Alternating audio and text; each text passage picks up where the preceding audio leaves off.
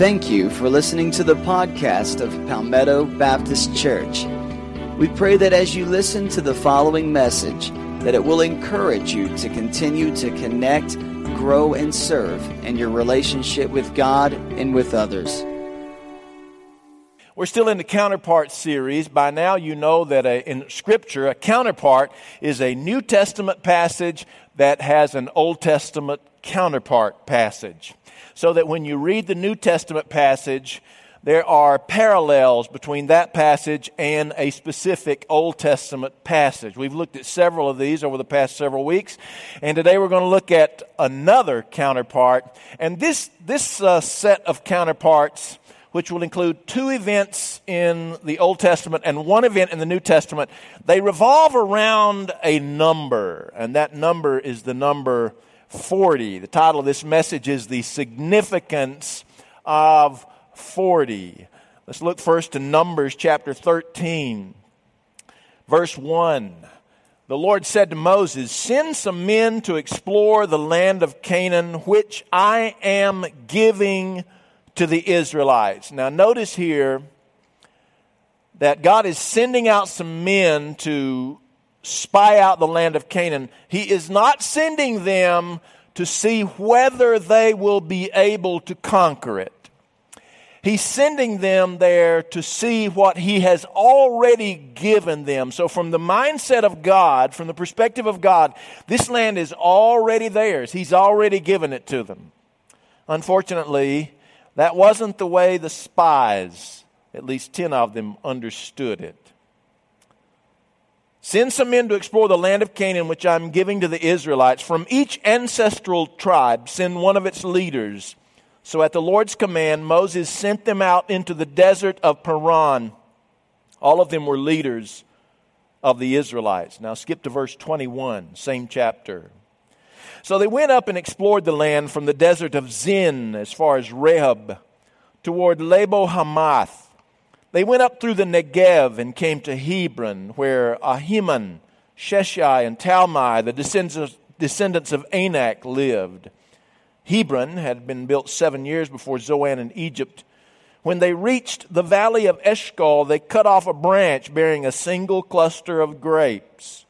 Two of them carried it on a pole between them, along with some pomegranates and some figs. That place was called the Valley of Eshcol because of the cluster of grapes the Israelites cut off there. At the end of 40, there it is, at the end of 40 days, they returned from exploring the land. So get the picture. God tells Moses, pick out one leader from each of the 12 tribes of Israel and send them up into the land of Canaan, the promised land, to spy it out to see the land that I have already given you. And so Moses chooses 12 men, one from each tribe, a committee of 12, and he sends them up into the, the land of Canaan. And they spend 40 days searching out the land of Canaan.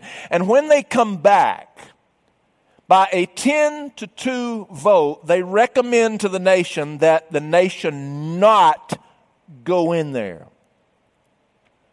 10 of the 12 guys on this committee said, We can't go in there. They're too big for us. There's no way we can overtake them. Let's not go. Two of the guys, Joshua and Caleb, said, That's ridiculous. We should go immediately because God has already given us the land. And what did the people do? They voted with the majority of the committee.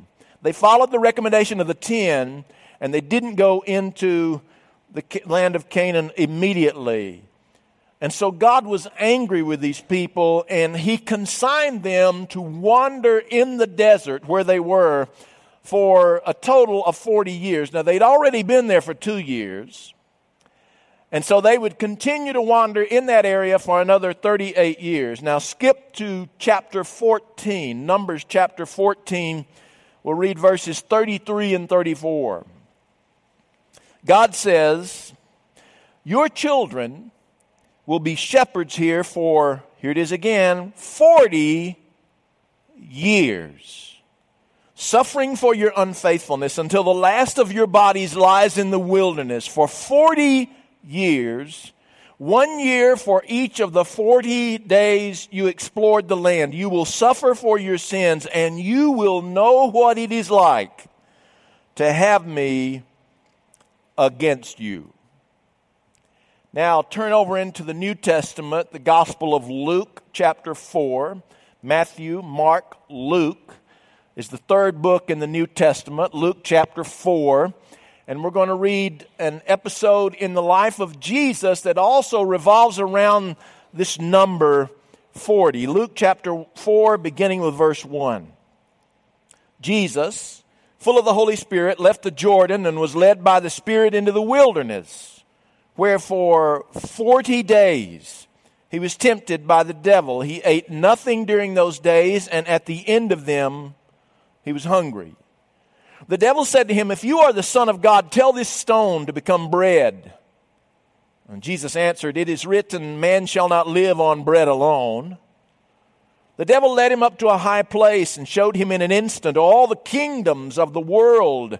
And he said to him, I will give you all their authority and splendor. It has been given to me not true, by the way. And I can give it to anyone I want to. Also not true, by the way. If you worship me, it will all be yours.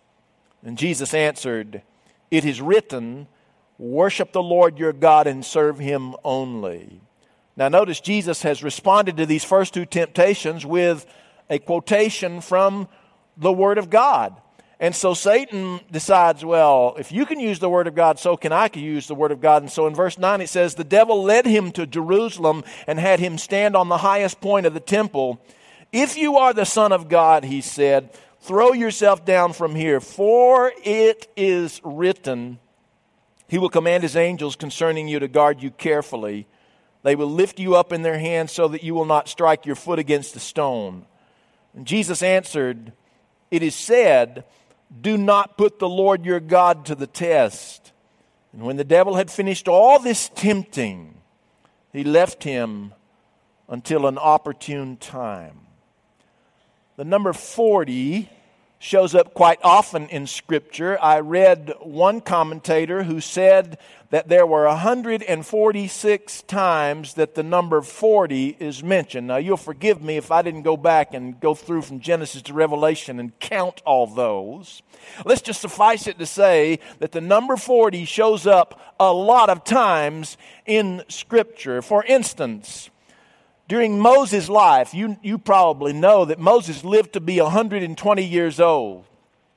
The first 40 years of his life, he, he grew up in, in the palace of Pharaoh in Egypt.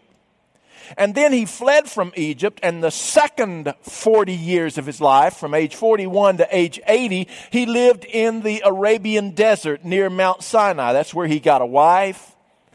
That's where he learned to farm. And then when he was 80, God sent Moses back to Egypt to lead the children of Israel out of Egyptian slavery. And he goes back to Egypt. He leads them out of Egypt, crossing the Red Sea and into the Arabian desert. And for the final 40 years of his life, he devotes his life to winning the uh, Israelites out of captivity and leading them through the desert. 40 and then 40 and then 40. While Moses was in the desert, he went up on Mount Sinai where he met with God, alone with God. And God, you remember, gave him the law, wrote it on stone.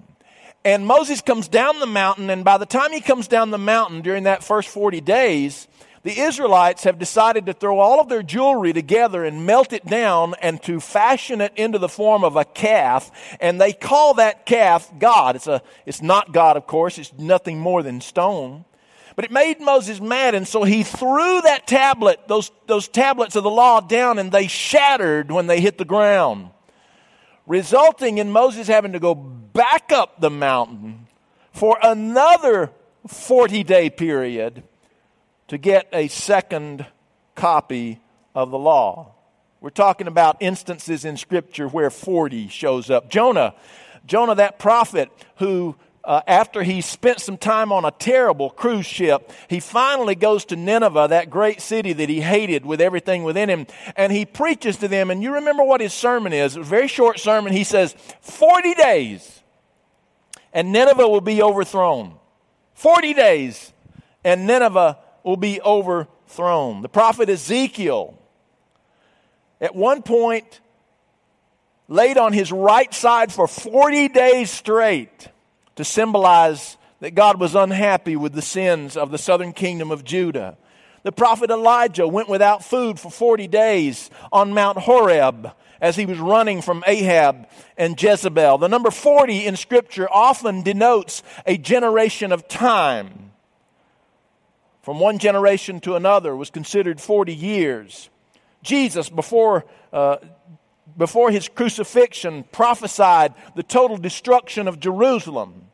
Now, keep in mind this Jesus probably was crucified in the year 30.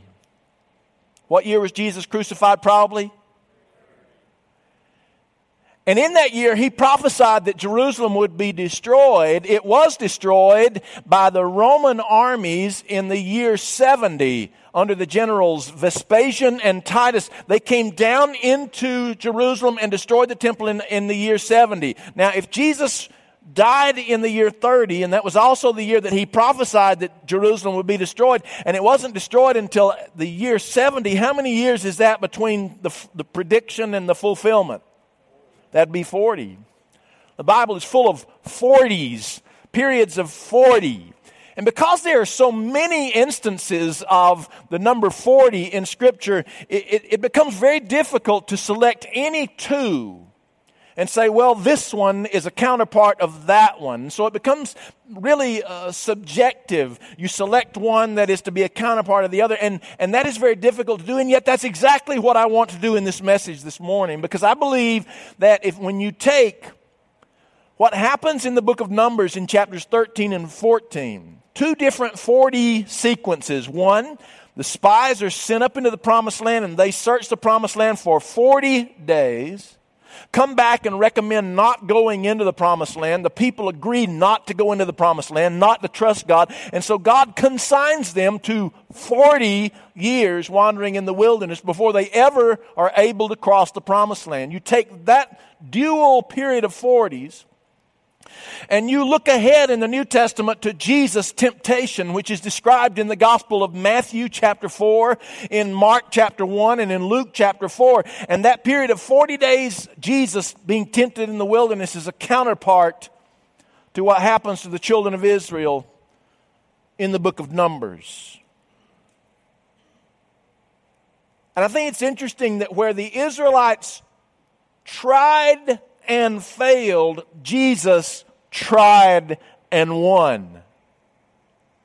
Now, I want you to notice four parallels between the temptation of Jesus in the desert and the wanderings of the children of Israel in the desert. First off, in both instances, the period of 40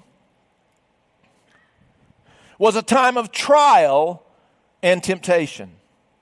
It was a time of trial and temptation the spies were sent up into the promised land, and, and they were to go there to see the land God had already given them. But they missed that instruction. They totally misunderstood what God's intention was. And so they went up into the land not to see the land that God had already given them, but they went up there thinking, well, we need to, we need to examine this land to see if it's possible for us to take it over. And they saw giants in the land.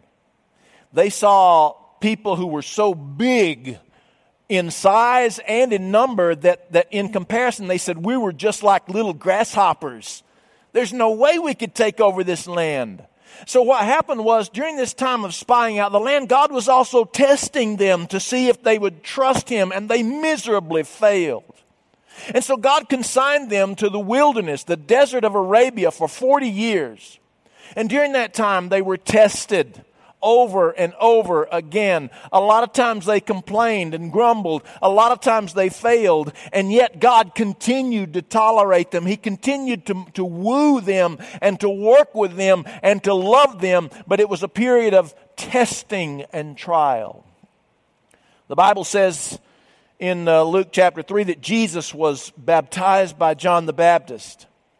And after he was baptized by the baptizer, Jesus came out of the Jordan River, and the Bible says that the Holy Spirit led him into the desert to be tempted. In the Gospel of Mark, which, which contributes only two verses to uh, the temptation, uh, Matthew describes the temptation in, in uh, uh, 13 verses, Luke in 11 verses, and, and the Gospel of Mark in two verses. And in that verse, the first verse, Mark says that the Holy Spirit drove Jesus into the desert. And while he was there for 40 days, he was tempted by Satan. Now, both Matthew and Luke describe three of the temptations. I'm, I'm, uh, I'm certain that there were probably many, many more temptations, but they list only three of them. So this period was a time of testing and trial for Jesus. And for that reason, many scholars, when they look at the numbers and study the numbers that are in the Bible, whether it's one or three or six or seven or ten or, or 12 or 144 or if it's 40, they look at them and they, they, they see different meanings in these different numbers. And the number 40 is almost always in Scripture a period of testing and trial and hardship. In both of these instances, there was a time of trial and temptation. Second, in both instances, there were times of hunger. The Israelites were people who loved to eat. They loved to eat. And it wasn't very long at all when they'd gotten into the promised land that they realized, oh my goodness, there are no Chick fil A's out here. There are no McDonald's out here. Moses, there's not even a subway out here, and every town that's got at least five people in it has a subway in it. There's not a subway out here. You brought us out here to starve us to death, he says. They said we'd be, we would be better off if we had stayed in Egypt where we could smell the flesh pots. They called them flesh pots. A flesh pot was really a barbecue grill. And they would cook meat on those grills but they didn't get to eat the meat, they were cooking that meat for the Egyptians.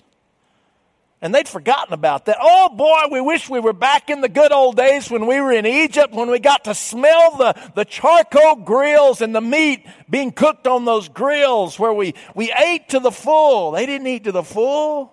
They watched the Egyptians eat to the full. But here in the wilderness, they said, we're starving to death. So, so Moses turns to God and says, God, what am, what am I to do? These people are complaining. And so God gave them something that the Bible describes as, as frost. Every morning, something started covering the ground that looked like frost, and, and they were commanded to gather it up every single day.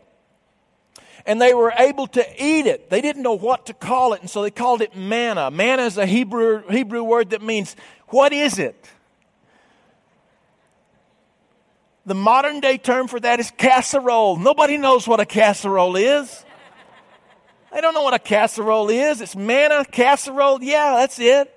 and every morning they would get it. Now, on, on the day before the Sabbath, God told me, He said, you, You're to collect enough for two days because on the Sabbath there will not be any of this stuff on the ground. And sure enough, there wasn't any of this manna on the ground. But God fed them every single day. Later on, He gave them quail to eat in the middle of the desert. So God furnished for them, but there was a period of hunger.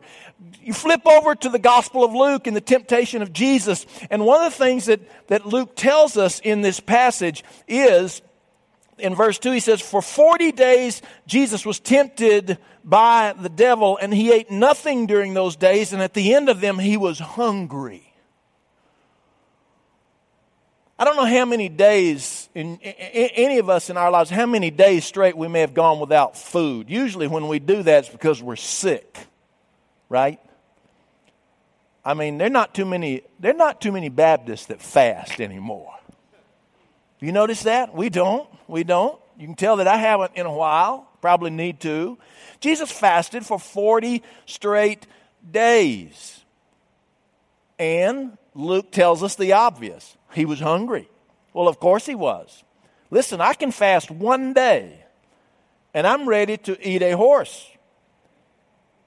He fasted for 40 days, and then Luke says he was hungry. And then in the next statement, Luke says that Satan came along with a rock, a big rock, and he says, If you are the Son of God, turn this rock into bread. Oh, not just any kind of bread. You know what Satan was talking about right there? Have you ever eaten a, Have you ever eaten a yeast roll from old Charlie's? Have you ever had one? Huh? Hello? Y'all know what I'm talking about? With butter on it? That's what Satan was talking about. Turn this rock into an old Charlie's yeast roll, giant sized, with real butter all in it. I mean, but what, I want you to notice here is he was tempting Jesus right at his point of weakness. Guess what? Satan knows your weakness. He knows the point, your weakest point. He knows the weakest link in your personality, the weakest link in your character. He knows it. Now somebody's saying, well, of course he knows it. He's all knowing. No, he's not. Satan is not all knowing, he has never been all knowing. That uh, attribute only belongs to God. God's the only one, God and your mother are the only ones that are all knowing. But not Satan. We have, we have assigned to him an attribute that is not really his. He is not all knowing. That means that somebody had to tell him what our weaknesses are. Guess who did that? You did. We talk too much. And one of the things we do when we talk too much is we let Satan in on some things that he really needs to know in order to hit us at our weakest point. But what I want you to see is that Satan targets Jesus, he tempts Jesus at Jesus' weakest point when he's hungry, and tempts him, first of all, with make this stone bread. And Jesus didn't fall for it. He said, It's written, You shall not live by bread alone, but by every word that that comes out of the mouth of God. Matthew adds that. Number three, in both instances, the 40 years in the wilderness and the 40 days of Jesus in temptation, each of them was a period of preparation for something more important later. 40 years in the wilderness, a number of things happened. Number one, God gave the people the law, very important. Number two, the entire generation of all of those people in Israel who did not trust God to move into the promised land died. God said, after they decided not to go on up into the land of Canaan, he said, All right, that's fine. You're going to wander for 40 years down here, and it'll be long enough for every single person in every generation that voted not to go, you're going to die. If you didn't want to go in now, you're not going in.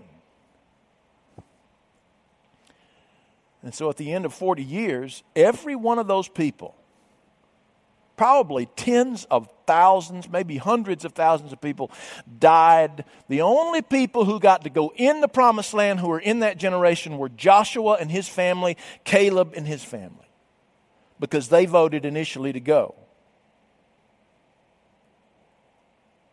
And so God is preparing the nation of Israel. He doesn't want the faithless going in there. And he wants people with laws to guide them. Not only that, during the, the 40 years in the wilderness, he gave them what is known as the tabernacle. The tabernacle was a huge tent in which God dwelt for them. And during the day, there was a cloud by night that hovered over that tent. And at night, there was a fire that hovered over the tent and, and the fire in the day and the, and the, uh, the fire in the night and the cloud in the day let the people know that God was with them continuously. When they got ready to leave, they would take down the tent, they would carry it with them, and wherever they stopped, they'd put it back up. And if they left again, they'd take it back down and they'd move on with it and then they'd put it back up. The whole thing was designed to show the Israelites that wherever they were, God was. It was part of the preparation. Preparation for what? What was God preparing them to do? God was preparing them to move into the promised land. Jesus spent 40 days being tempted. He had just been baptized. All three first Gospels, Matthew, Mark, Luke, describe Jesus being baptized by John the Baptist, followed immediately by Jesus being led by the Spirit out into the desert where he was tempted. And during that temptation, Jesus was preparing, God was preparing his son for the ministry that Jesus would undertake after the temptation. Now you say, wait a minute, wait, wait, wait. Jesus was God, right? Yes, he was. God doesn't need to prepare for anything. That's a good argument. I certainly can't argue against the idea that God doesn't need to prepare for anything. Therefore, Jesus, since He's God, didn't need to prepare for anything. I'll buy that. But here's the deal God sent Jesus into the desert to be tempted. And yes, He did do it to prepare Him for His larger ministry after He got out. Why did He do it? Not because Jesus needed it, because you, but because you and I needed it. You and I needed the example of Jesus being tempted and overcoming it so that we too could know during our times of trial and temptation that we can overcome it. Then the final parallel is this in both instances, there was the requirement of dependence upon God. The children of Israel could have, as a nation, given up on God multiple times during that 40 years. They could have given up and said, forget it. We're through with this. We're through with God. We're through with Moses. We're going back. And there were times when they almost did go back, but they didn't go back. Instead, through the thick and thin, through the trials and the hardship, through the occasional triumphs, they depended on God, they relied on God, and God was tolerant. He was, he, he, he was merciful to them, and He continued working with them. And that's how they made it. That's how they finally made it to the promised land because of reliance upon God. Jesus was able to withstand the temptation because his heavenly Father God had given him all the equipment he needed to overcome the temptation. Now, what does that have to do with us? It has everything to do with us because number one, you and I will go through these, what I call periods of 40. Now, they may not be exactly 40 days or 40 minutes or 40 hours or 40 years, but we will go through these periods of 40, these periods of trial and temptation. Some of you are going through them right now and you're wondering if they will ever come to an end. Is there any light at the end of the tunnel? Some of you have just come out of one. And you're first, you're, for the first time in a long time, you're seeing the light at the end of the tunnel and you're thinking, wow, now I can see that God was with me. Some of you are about to go into a period of 40 and you don't even know it.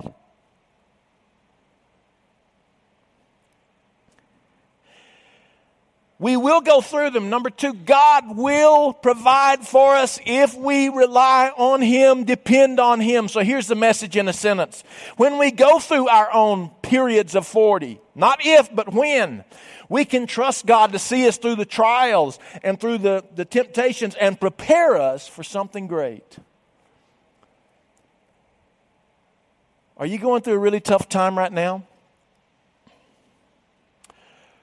I don't know if this will comfort you at all, but I can tell you that if you're going through one of the darkest moments of your life, one of the darkest periods of your life, it could very well be because God is preparing you for something incredible if you'll just persevere and endure. Listen, our church, as much as anybody I know, ought to understand the necessity of enduring the trials in order to get to the promise. Because for 15 years, we've been waiting to, to experience what we as a church are experiencing now. You will have periods of 40. The question is, what will you do during that period of 40 that will make you better after that period is over? Let's pray. Heavenly Father, your word is so powerful. You describe for us times of trial and hardship and temptation that you, your people went through and that you yourself went through. And in those periods, you show us what not to do and you show us what to do. Lord, you have something far better in store for us than we could ever imagine. But we have to rely on you. We have to trust you. We have to refuse any counterfeit alternatives, any false hopes. And we have to cling to you even when we see no good reason in front of us to cling to you. We must cling to you. Lord, I pray for those who are going through a period of trial right now, period of temptation right now. Strengthen us for these wilderness times. And help us to know that you are there and you love us and you want to see us through to something far better. In Jesus' name, amen.